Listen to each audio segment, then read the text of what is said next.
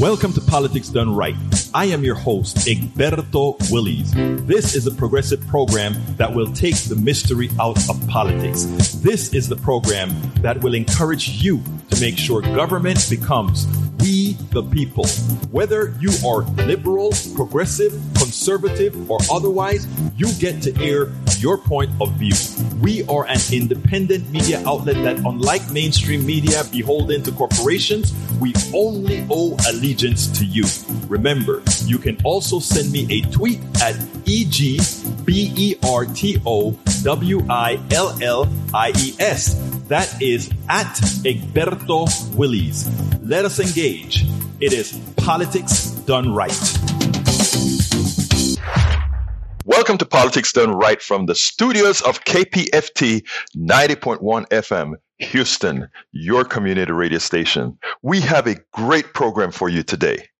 Jen Psaki School Fox News Peter Doocy on the ills of the Florida Don't Say Gay bill. Why does a supposedly more efficient corporate sector need the government to bail them out of their supply chain failures?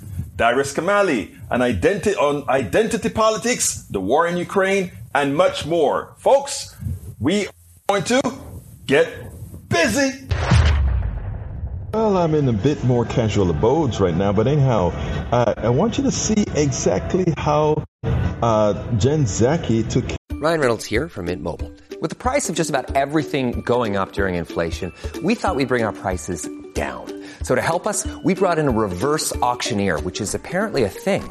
Mint Mobile unlimited premium wireless. Ready to get 30, 30, bit to get 30, bit to get 20, 20, 20, bit to get 20, 20, bit to get 15, 15, 15, 15 just 15 bucks a month. So, Give it a try at mintmobile.com slash switch.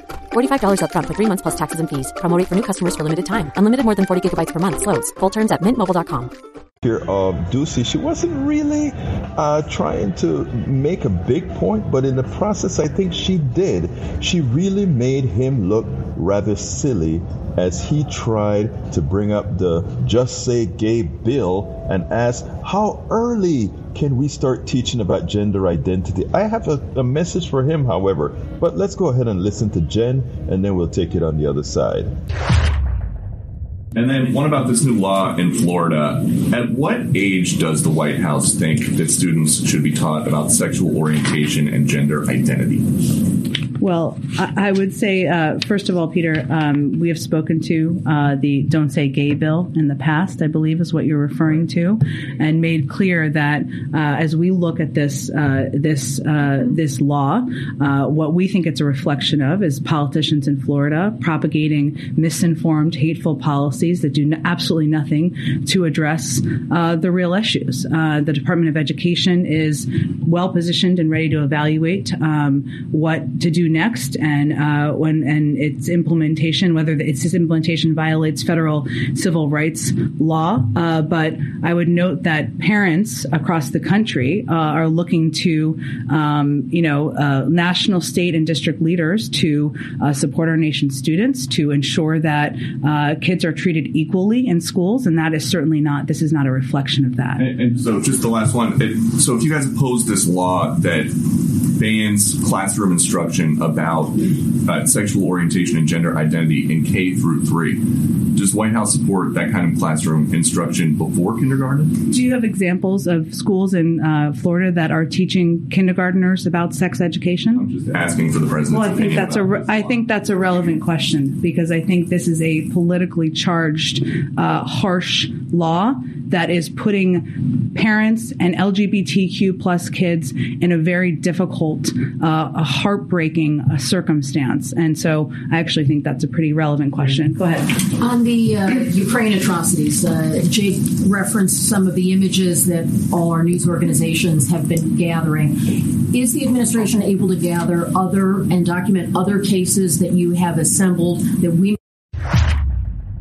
I hope you, you, you, you heard that. But in effect, what she's telling him is, hey, guy, uh, the reality is this is a painful issue, especially in a society where it have very little regard to people that are different many a times. But you know what? I have a, a special message. Somebody, and this I learned, I had to learn this on my own. But you know, it turns out that they don't have to learn about gender identity. The people that are uh, transgender or, or, or, folks that that have these part- what we some may call gender issues, because you know what, deep inside, they know. You know who needs to learn? We do. We do. And when we start to realize that, things will change, not only in the issue of gender, but on several other issues where there are differences. All the conservative in the rooms, they would want you to believe that you can't have government involved in stuff. It's socialism. We can't have government helping people. We can't have government helping people, giving them a hands up. Oh, no, no, no. We can't do that. That is socialism, right? We, we preach that. They want us to believe that. They want us to settle for less and less and less. But now that we have a supply chain problem, now that we have a trucking problem, guess who is solving the problem? And you won't hear industry saying much. You won't hear industry saying, "Oh, thank you government for doing it for doing what we didn't do because we're too greedy." You won't see that. I want you to listen to Pete Buttigieg and the president. And then I have quite a bit to say afterwards, but this is important and please listen to it in the proper context. Let's get busy with this one. And we just completed the 90 day sprint to get these actions off the ground, so I'm pleased to provide an update. In order to create debt free pathways into the career for more people, including more women and drivers of color, we teamed up with the Department of Labor to grow the number of registered apprenticeships for high quality paid on the job training. We're investigating truck leasing arrangements to make sure that they're above board. We're working on truck driver pay, including those hours when drivers don't get paid even though they're very much on the job because they're waiting for somebody else. We're making it easier for veterans to join the trucking workforce, partnering with the Department of Defense. And of course, we are fixing roads and bridges across America. One trucker told me infrastructure is our workplace. And now we are enhancing that workplace thanks to unprecedented funding through the President's infrastructure law. And yes, that includes working with states to use that funding to build more safe truck parking because we know that that is such a central issue for truckers today. These actions are going to help us recruit more drivers and, just as importantly, retain them. To help keep down shipping delays, rein in the price of goods at a time when we're fighting inflation with everything we've got. And of course, supporting these essential workers is just the right thing to do. I'm proud of all we got done in this 90 day sprint, uh, but I promise you to the trucking community, and I promise you, Mr. President, this is just the beginning. Over the course of my presidency, the economy has now created 7.9 million jobs, more jobs in the first 14 months than any president ever, in large part because of all of you. Not a joke. Unemployment's at 3.6%, down from 6.4 when we took office. The fastest decline in unemployment start of any presidential term ever recorded. And after a long stretch, Americans are back to work. Americans are back to work. An economy has gone from being on the mend to being on the move. And the economy we're building, we're building a strong economy, one where hardworking Americans can live with dignity, support their families, build a better life, and a better life for their children as well. All of you here today are people our economy should be built around because you all, you all are the people who literally make it run. I have nothing against investment bankers. They could all retire and nothing much would change. You all quit, everything comes to a halt. Think about it. I'm, I'm, not joking. During the pandemic, a lot of Americans have been introduced to a term you all know well, and Pete used it supply chain. A simple term. Supply chain is a journey. The journey of a product to get to a customer's doorstep. That's what it is. And during the pandemic, those chains were interrupted. Factory closures around the world, not just in the United States, around the world caused backups and delays because of COVID. At the same time, because of the strength and speed of our recovery, Americans had more money in their pockets than they had in a long time. During the pandemic, they wanted to spend that money not on restaurants or vacations, which are now coming back as well, but on hard goods. They wanted home improvements, televisions, automobiles, things that had to be transported. The very products that slowed down by disruption of the supply chain. Demand was high. Supply was interrupted. and the recipe for higher prices and long delays. That's exactly what we saw not only here, but all around the world. So we knew we needed every tool at our disposal to address the problem. And the best way to do it was to invest in people who make the supply chain run. At Evernorth Health Services, we believe costs shouldn't get in the way of life changing care. And we're doing everything in our power to make it possible. Behavioral health solutions that also keep your projections at their best? It's possible. Pharmacy benefits that benefit your bottom line? It's possible. Complex specialty care that cares about your ROI? It's possible. Because we're already doing it all while saving businesses billions. That's Wonder made possible. Learn more at evernorth.com slash wonder. Trucking moves about 70%, about 70% of all the goods in this country. 70%. And truck drivers are facing real challenges. The average driver waits four and a half hours for their truck to be loaded and unloaded during an 11 hour shift and 40% of their day. And they often they don't get paid for that wait time. Back in 1978, the average truck driver's pay was $34 uh, was $34 an hour in today's dollars. Last year it was $25 an hour. Nearly a 30% decline. In this iconic American industry, it's getting harder and harder to raise a family with dignity and pride that you deserve. And it's no surprise so many drivers left their jobs. The workforce is getting older. But look, it's getting harder and harder to recruit new drivers, particularly women and people of color, to an industry that this nation and our economy desperately needs at full strength. The good news is that since I took office, we've begun to turn things around. In fact, in 2021 was the best year for trucking employment since 1994. There are now 35,000 more trucking jobs than there were before the pandemic. But we all know we need to move faster, getting more people working in this industry in jobs they can rely on and raise a family on. That's why last December we brought together industry and labor to tackle the problem facing drivers. And we listened. And when we heard that there were long wait times in many states for people to get their commercial driver's license or CDLs, we took action. We provided technical assistance as well as $57 million in federal funds to help states issue these CDLs faster. And I'm proud to report, because of Pete and others, so far in 2022, we're issuing CDLs at double the rate of last year. 120,000 in January and February alone. We also know that the key ingredient to getting and keeping more drivers was increasing training programs like the registered apprenticeships approved by the Department of Labor. Programs that allow aspiring drivers to learn while earn while they learn, while making this essential job more attractive for potential drivers, regardless of age, background, and gender. The program has proven to be improved safety and better working conditions and better pay and benefits. Typically, it takes about eight months to create a registered apprenticeship program. But because of Pete and others in the Department of Labor, we're able to cut the red tape, and now it takes as little as two days. In the last 90 days, 100 major employers have launched new registered apprenticeship programs. UPS, Domino's, Pepsi's, Albertsons, and more along with the trade associations like the American Trucking Association, the National Minority Trucking Association, the Food Industry Association, and others.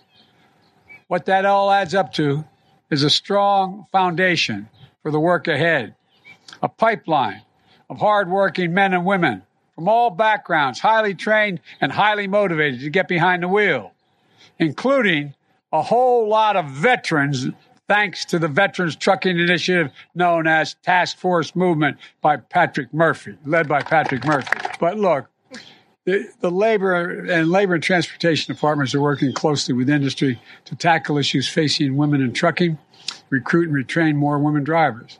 So we can draw more Americans to work with increased wages, reduced wait times, and improved safety, and so much more.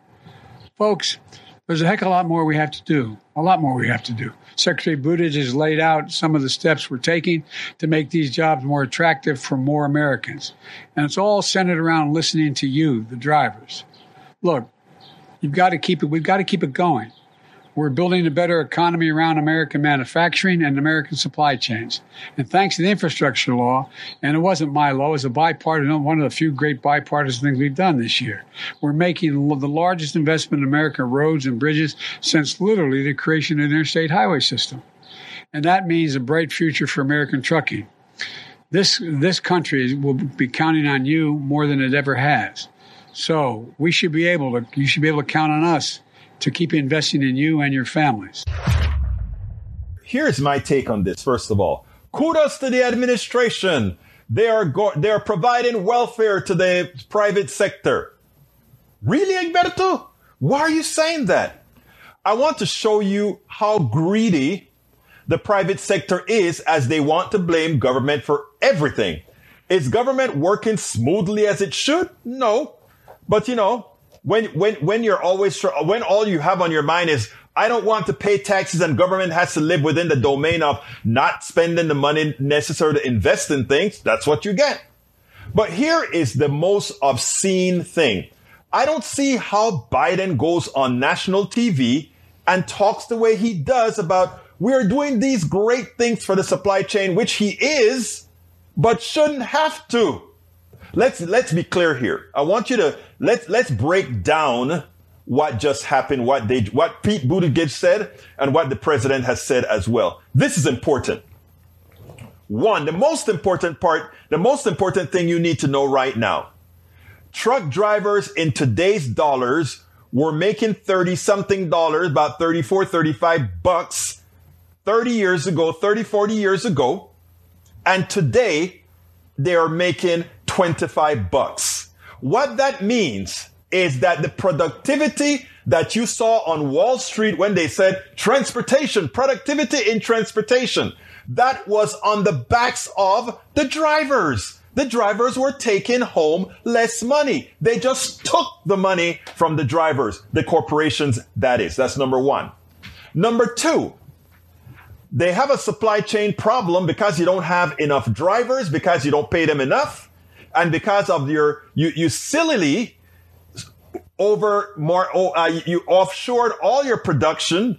You created just in time inventory, which means if there's a lag in, in getting your transportation from wherever you're getting transport from, including overseas, wherever you get transport from, if there's a delay because you have just in time inventory, you get shortages. If you get shortages, people are willing to pay more to make sure they get it and the other person doesn't get it. That's called inflation. Inflation generated by the failure of the corporatocracy, not, not generated by we the people who are doing our jobs, right? So here we go.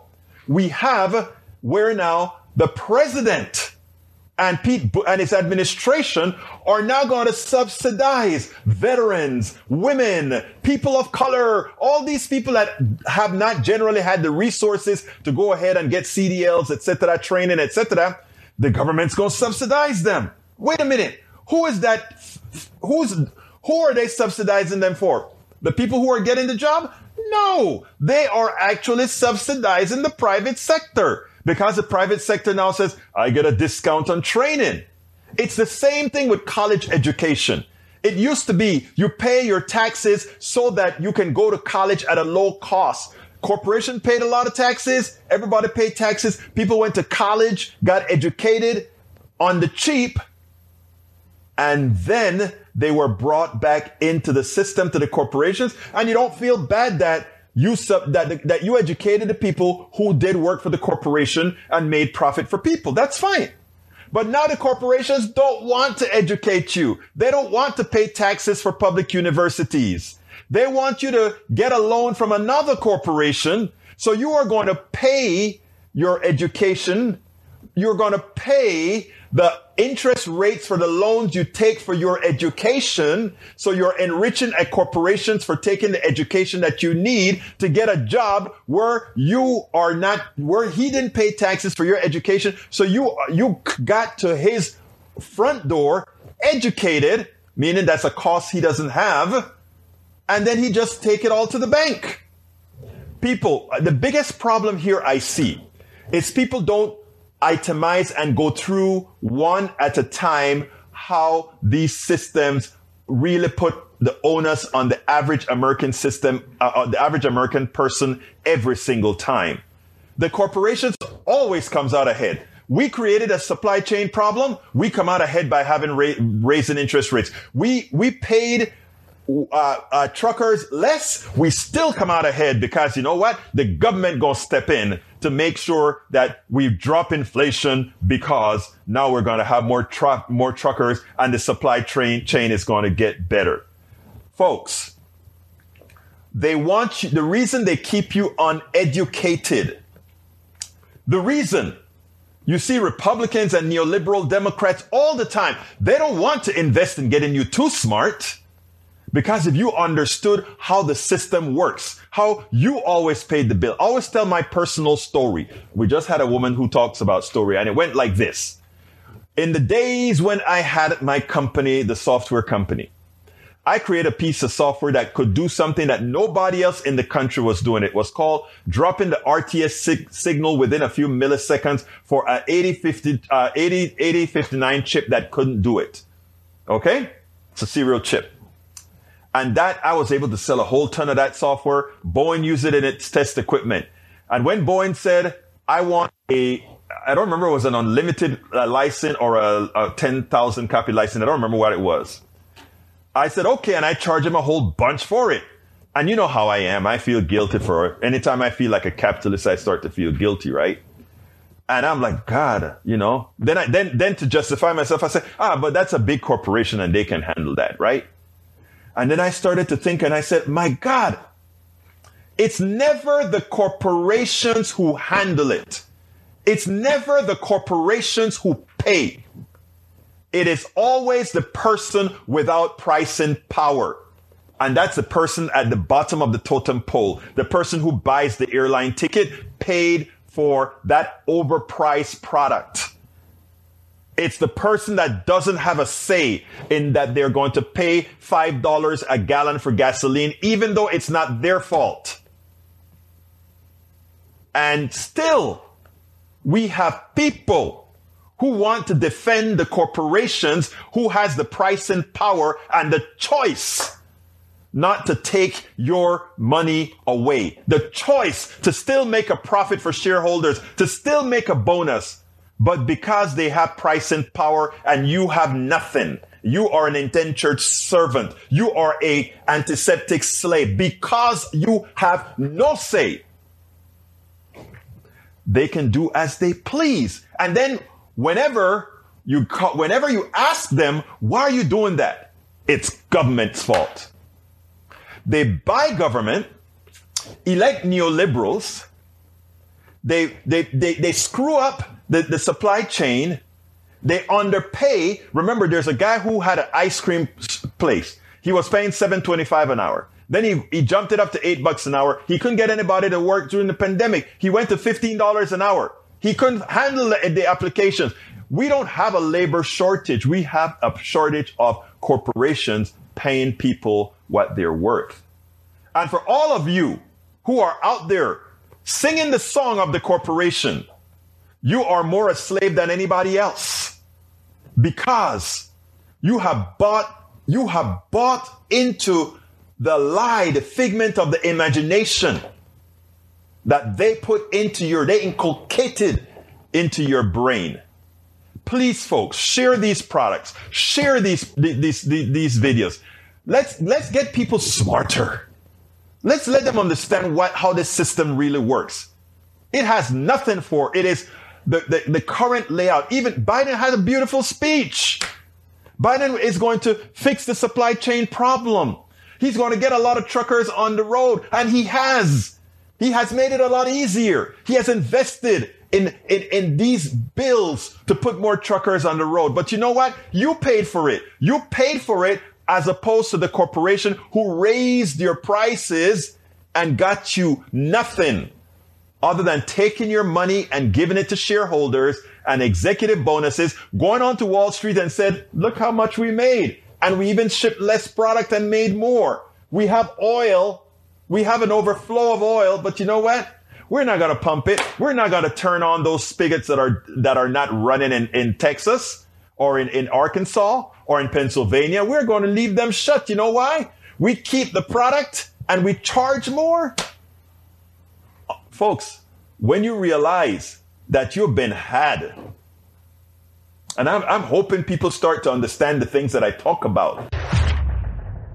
Are you ready for a KPFT special event?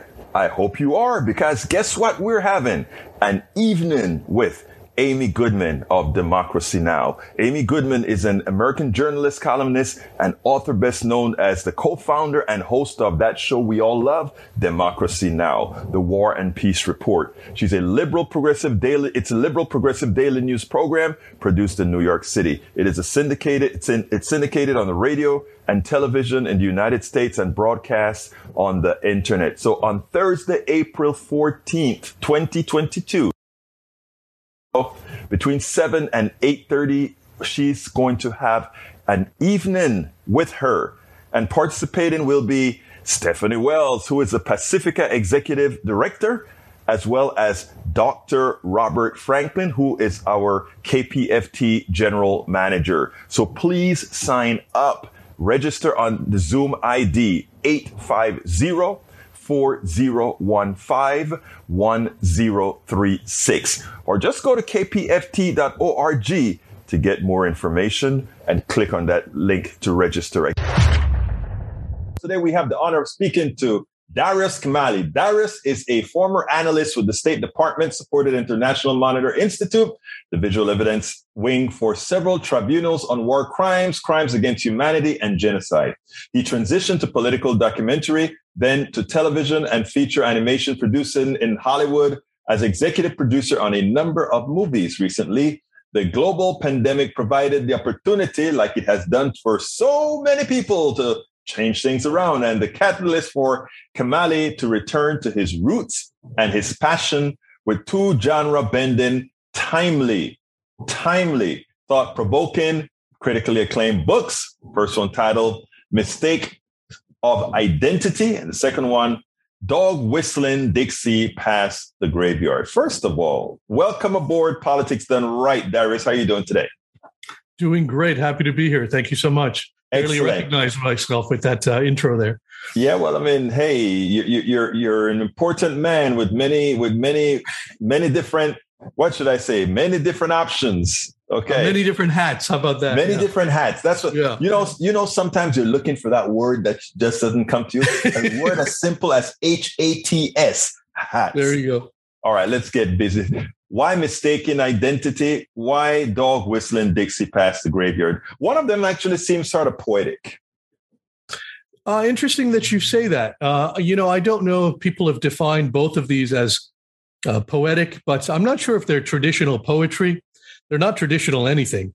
Uh, I would say uh, they're maybe uh, genre benders is the best way that's, to describe. That's how we them. named it. Yeah.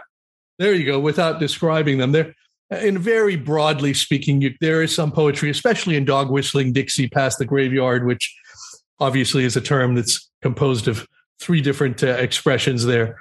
That's uh, somewhat lyrical, but I would say they combined uh, combine several genres. One of them is uh, the, in the Eastern tradition. There's such a thing as a, a Zen koan, right, mm-hmm. which is meant to be a, a riddle and a, a brain breaker to take you to another level of understanding. Um, then there's also the tradition that we had in the 19th century in the United States, which people have forgotten about, the aphoristic tradition. Um, and of course, uh, they're partly contemporary tweet. Uh, you know, with uh, people's attention spans these days, uh, I think it's a it's a good fit. And uh, I didn't plan it that way. I was um, during the pandemic just writing down some of my thoughts and and putting them down um, on social media, but sometimes in hidden formats. So only I would see them, mm-hmm. just so that they're not lost. Well, it's your story. Later, it was your story. It was your cloud.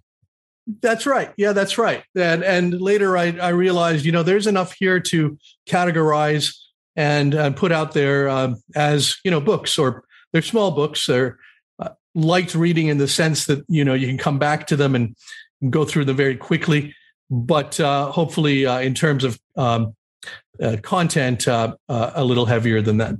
Well, I mean, it, uh, from what I've read of it, it's some of it, it, It's not heavy. I mean, it's you can write you can write heavy stuff in a form that makes it palatable to read. In other words, you want to put things in, in some sort of a format that educates, illustrates, but at the same time you want to read. And that's what I think. I think that is where you're trying to go, if you will.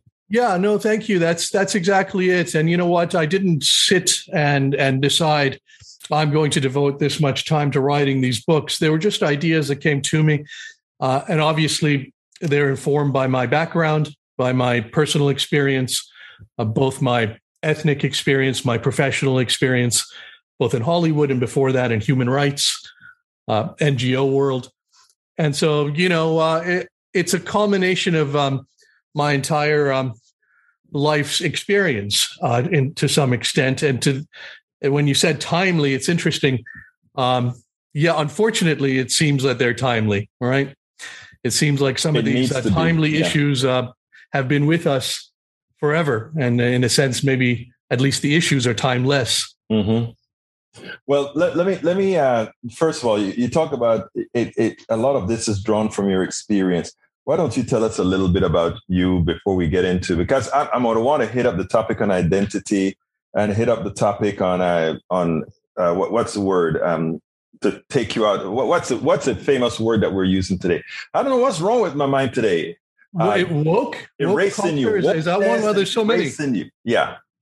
Yeah, the, uh, one word that I use. There's so many di- directions to come at it. Go ahead. No, I'm saying before that, tell us a little about yourself.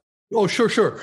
Well, uh, uh, you know, I've sort of had uh, three phases to my career, and it looks on the surface that they're unrelated, and in a sense they are, except that I went through all of them.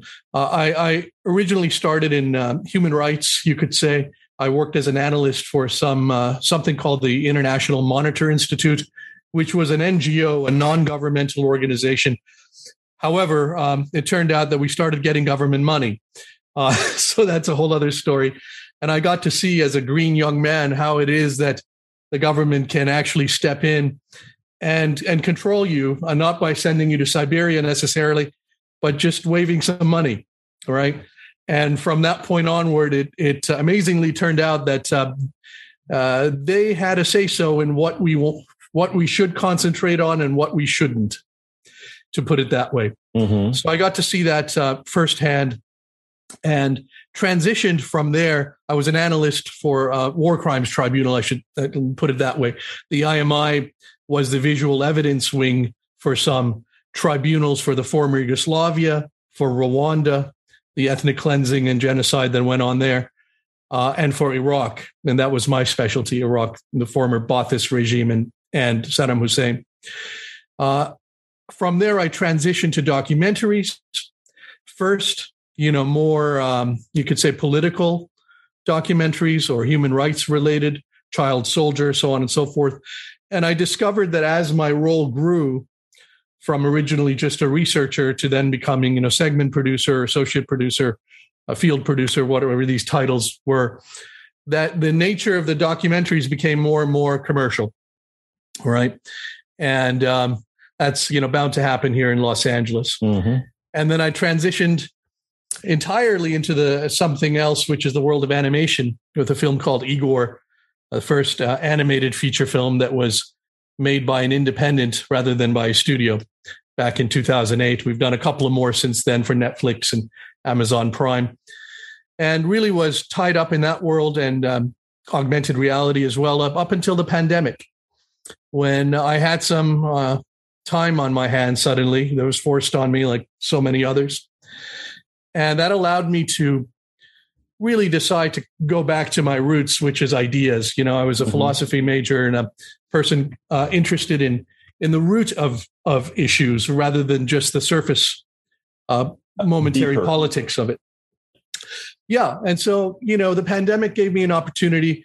Um, in fact, uh, the the story that I usually tell is that you know I, I discovered myself recently that the word radical uh, is an ancient. do you know where I'm going with this? Yes. Yeah, is a is a ancient um, Latin and ultimately Greek word, which means the root. And so, uh, in that sense, uh, I would describe these books as radical, the sense that they're trying to get to the root of the issue rather than just the surface momentary politics of the day and the particular mask or, or jargon. Now, how do you describe identity in, in America? Well, I would say it's, I don't know if it's, uh, I would describe it as any different in America as anywhere else. I think it's, I think it's deeply ingrained in us, including myself. You know, I don't exempt myself from any of this. Uh, I think it's a way for us, even perhaps at a biological level, to differentiate, you know, maybe at a genetic level. But once you associate with a certain group based on any characteristic you choose, then anyone that doesn't share that particular uh, characteristic is the out group, right? And so my one of my fundamental sort of ideas here is that uh, I'm fine with concentrating on the specifics black versus white, you know, gay versus straight, whatever, nation versus nation, tribe versus tribe. And we can play that game, and, and, and I'm happy to play that game.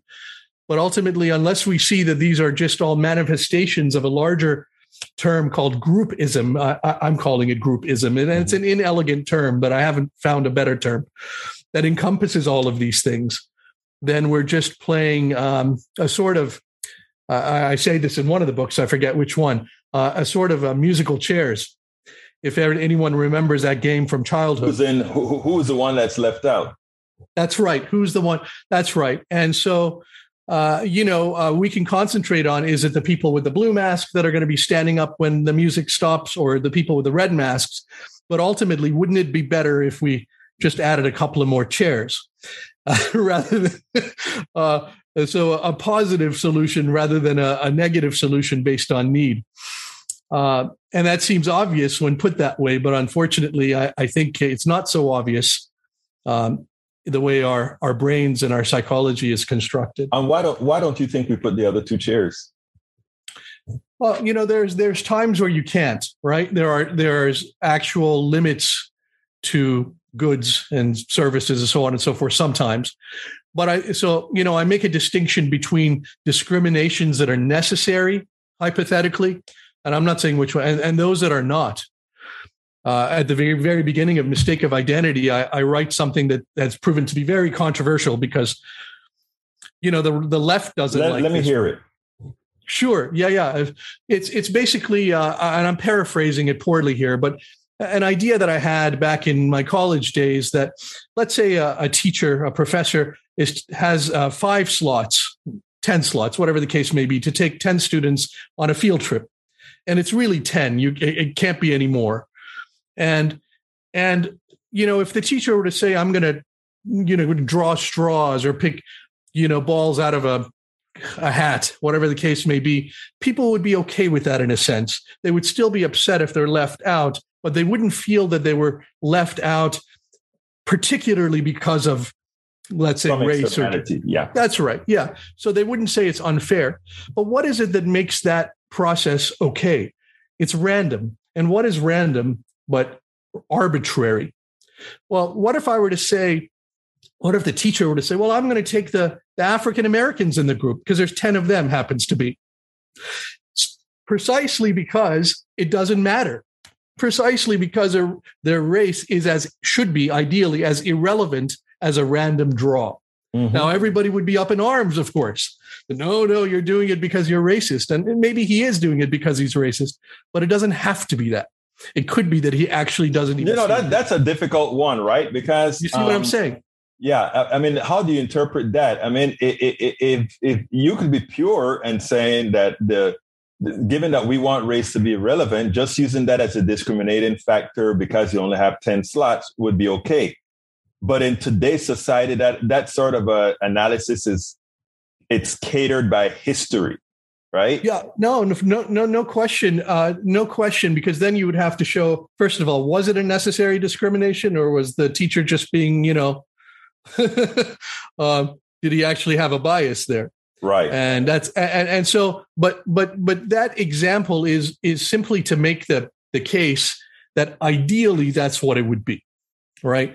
And you know, I- at first when you said it, it kind of, you know, I of it, it, it held me aback. But I'm an engineer, so when I looked at it from a numerical point of view, it's like, okay, when they're doing it randomly, why i mean again if we claim that we should all be race race biased that we could say well we'll take all the you know so i see your point i i actually No, see no, your point I'm glad you said uh, because to me, uh, I'm glad you said uh, you're an engineer and you see it numerically because that's actually the perspective that it's coming from. There's a theory in the moral philosophy and ethics, uh, utilitarianism, and there's Mm-hmm. multiple variations of it. But it ultimately has to do with, you know, maximizing happiness for the largest number of people, assuming that all souls are equal, right? Mhm. All else being equal. And so, from that perspective, again, if five people are left out, five people are left out. And if you are more upset by the fact that those five people happen to share an arbitrary characteristic, then I would say you're the groupist. but, so it's counterintuitive. I understand this, and it can be abused, and it has been abused. But once we see that that may actually be, at least from a utilitarian perspective, the the, the ideal, then it uh, sheds a new light, right? Because the alternative is what? The alternative is is for one group um, again uh, to to feel aggrieved, and it's not just one group. Everyone can come up with things that have happened to them, and and and not incorrectly. These things have happened and are happening. I don't mean to minimize that one bit or say that it's not correct. The issue is what's the solution? What's the solution? So that we don't end up in the same boat next year and the year after that and the year after that. And I believe that, you know, mystics, whether it's in the Western tradition or the Eastern tradition, have always sort of seen this. This is not a new idea at all.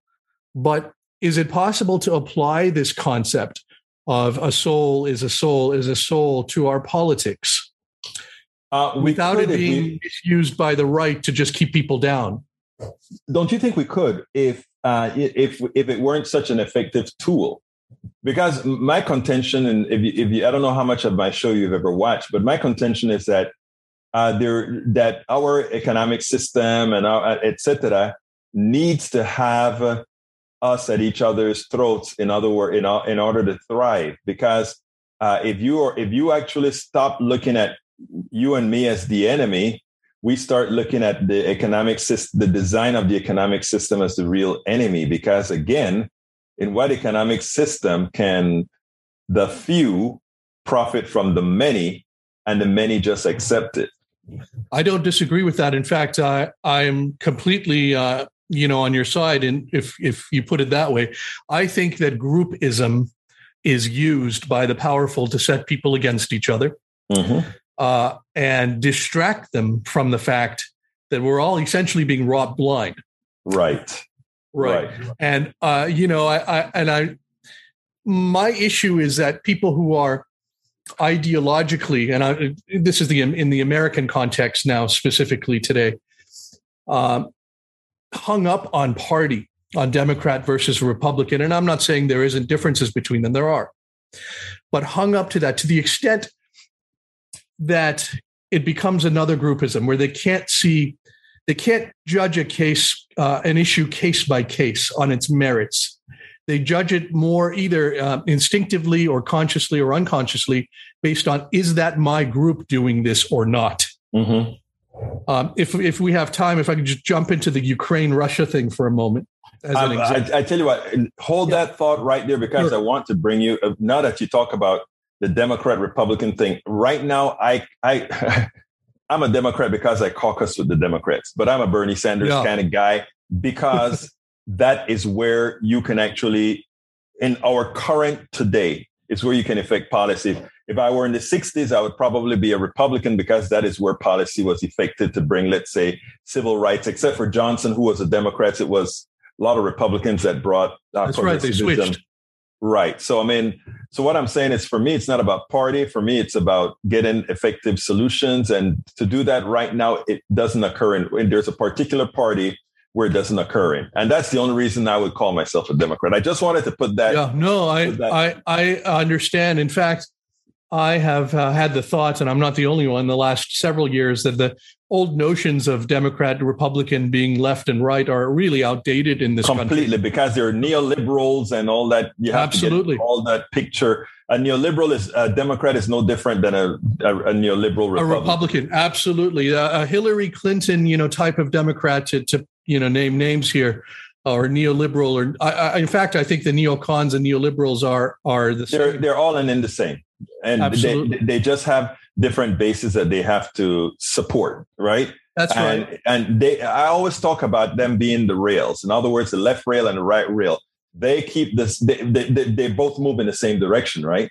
You have two rails. You have a left rail That's and a right. right. rail, but guess what? They're Yeah. moving in the same direction. Yeah, it's a good cop, bad cop. It's a Yeah, shuck and jive. Yeah, it's. Uh, But anyway, right. I, I, I, I, you wanted to bring in Ukraine. It seems like we're going to move this this interview in a in more of a conversational type. So go ahead and move it on because this is not in your book. So let's have it. Sure. Yeah. No. No. I mean, uh, it's it's unavoidable right now. I have very conflicted views on this because obviously, no question, what's going on is horrific. No. No. I mean, doesn't really need to be said. Any kind of aggression, war, uh, refugees, people being killed, uh, is is a horror show.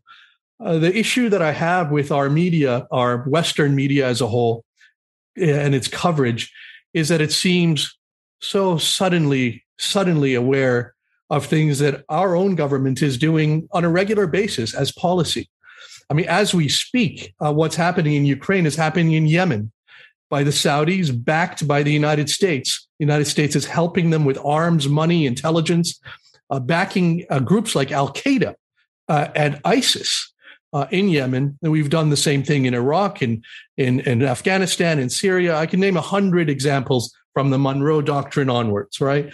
And it's so amazing that despite all of this, you know, having come out for years now in academia, that the media can so quickly, so quickly just become the lapdogs, in my opinion, of the Pentagon and White House and CIA. And uh, once again, again, this is not to diminish what's happening in Ukraine. That's real.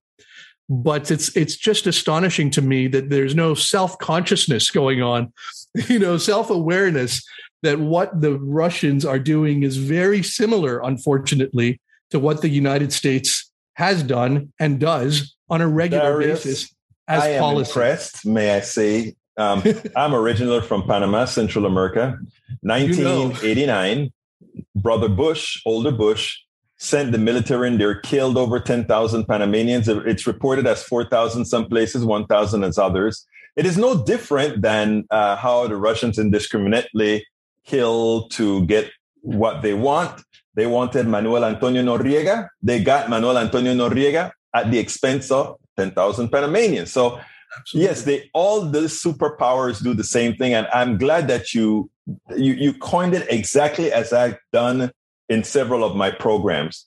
We must go ahead and state that Russia is doing a horrendously evil thing, but let's let's use that in put that in context to what happened in Grenada, to what happened in Panama, to what happened in El, uh, Santo Domingo, to what happened, and we can name. You you you actually went overseas.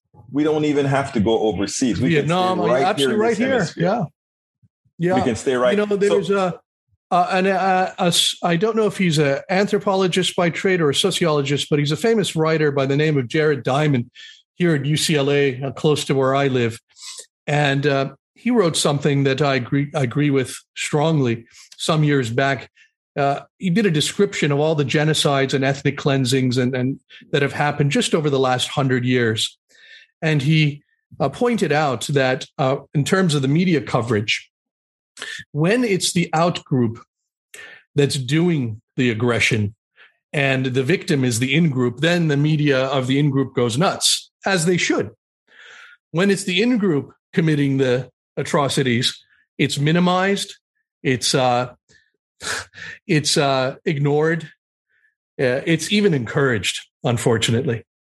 Uh, and when it's two groups that you don't really care about, it's sort of neutral. It, media barely pays any attention. Well, I mean, that. I'm glad that you use. I, I'm glad that you brought up the latter because there was somebody who asked. I don't remember what, what interview uh, when one of these right wingers were really attacking Biden for you know Biden's response, and the other guy said, "How come we're just talking about this?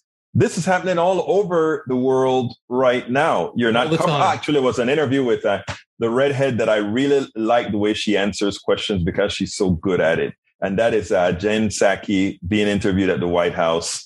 Uh, I don't know if you know who she is, but she's a Jen White Psaki, House spokesperson. And they, they asked her about, uh, you know, Yemen and all of that. And she came out and she honestly said it. I don't think the people in Yemen would think it's it's not relevant. I don't think the people in Ethiopia would think that it's not relevant that we are not going in there and fighting on their behalfs. Yeah. So absolutely. why should we go in and fight on the behalf of Ukraine? Uh, you know, I mean, it, it's it's horrendous to see the kids that Russia is killing. It's horrendous to see the destruction that's going on. But I think I think you you hit the nail on the head. Uh, I think that um, uh, in the book I say something along these lines. I think the moment you start to care about another person that you don't know, I add the term you don't know because clearly, if, if it's a family member or a friend, we're going to be biased and that's just natural. But all else being equal, if something, the moment I care more about someone who I don't know in um, Botswana more or less than someone I don't know in Milwaukee, that's already the beginning of the end. Uh, there's there's no coming out, you know, there's no solution to that game. And of course, we all do feel that way, whether we say it or not. If you put it that way, people realize, well, it's unfair. But at the same time, every country says America first or Russia first, whatever the case. Why Russia first? Why America first? Uh, now, if it's because of an actual ideology, I'm all for that. I get it. I'm not one of these hippy dippies, as they say. You know, I don't think all ideologies are the same. I don't think cultures are the same. In fact, I'm all for cultures competing with each other and and showing that they may be better for the human condition than another culture. But that gets conflated and confused with the arb- arbitrary characteristics that we did not choose. So when someone says I'm a Christian or a Muslim, how often is it that they've actually studied these things and come up with a rational decision as an adult? I would respect that much more. But almost always it's it happens to be where they were born. It's an identity. It's an it's an identity, um, and and not so much a a, a chosen uh, ideology. Yeah, absolutely. So let me let me tell you, uh, Darius, we've we've gone through a whole lot. We've taken the conver- uh, let, let me first tell you, whenever you come to politics done right, I always give the latitude to the to my guests to take the conversation wherever they want to take it but they must remember that we do uh, we are in a limited time space when we speak. Um, i think what everything that you've said been ingenious. I think folks need to go ahead and pick up the your, your book is sort of on the philosophical good type of reading type of a deal. I think folks should go ahead and um, pick up both both both of your books because it's worth a read. And if you listen to if you listen to what you have to say I am so sure that people are going to enjoy this. So, what would you have liked me to ask you that I didn't? Well, you've done a good job here. Uh, you know, I would, uh, I, I would end with um, a sort of a, uh, I guess, an, a, a, a paradoxical uh, analogy.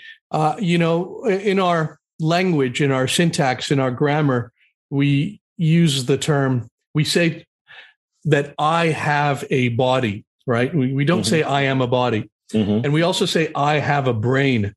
Again, we don't use the possessive.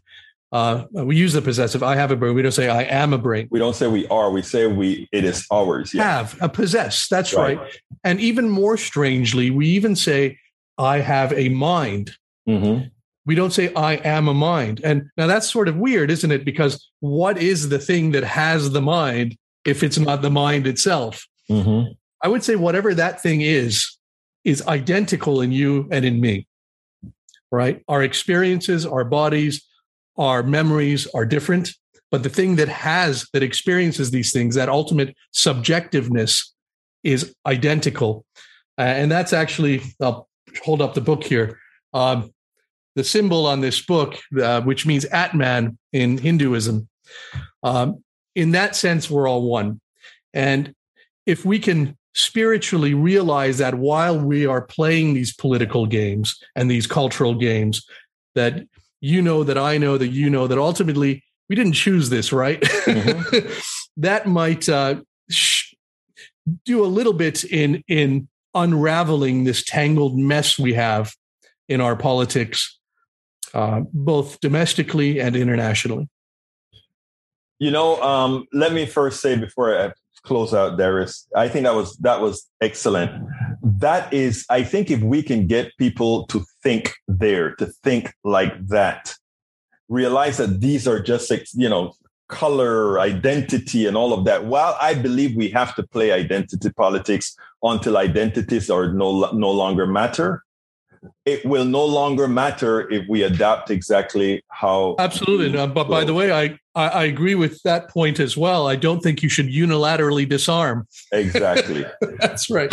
Darius Kamali, it's been my pleasure to have you on the show. The name of the two books and I'm repeating them here because I, I, I, I you know, I, I want, I, this is the kind of thought process I want more Americans to have. Mistake of identity and dog whistling Dixie pass the graveyard. It's been my honor to have you on Politics Done Right. Darius Kamali. It's been a pleasure. Thank you. You can listen and or watch Politics Done Right Mondays through Fridays on Facebook Live at facebook.com slash politics done right or on YouTube Live at politicsdoneright.com slash YouTube. Please do not forget to follow me on Twitter for updates. My Twitter handle is at Egberto Willies, at E-G-B-E-R-T-O-W-I-L-L IES. But don't you forget, listen to us live on air at KPFT 90.1 FM on Thursdays at noon and at Fridays at 11 a.m. all Central Time. Please get one of my several books out there. As I see it, Class Warfare, the only resort to right wing doom for a contribution of $120. It's worth it. How to talk to your right wing relatives, friends, and neighbors for a contribution of $120. How to make America utopia, take away the economy from those who rigged it for a pledge of $120. Get any two of those books for $200, any three of those books for $250. The contributions from my books go directly to support our station, KPFT 90.1 FM. Alternatively, folks, please get your basic KPFT only membership for $40, a Pacifica only membership for $25, or choose from one of our many other gifts for your contribution. Just go to kpft.org, choose Politics Done Right for the program, and select an option either for our books or something else to support the station. It is definitely worth it. Please remember to keep your community radio station in your minds. Keep KPFT on your mind. Talk about it. Tell your friends about it.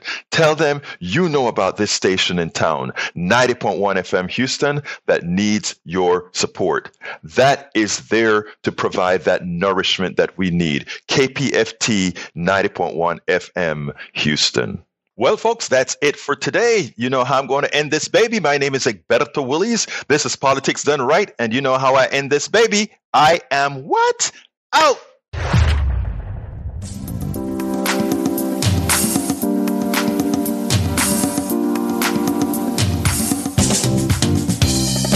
Welcome to Politics Done Right.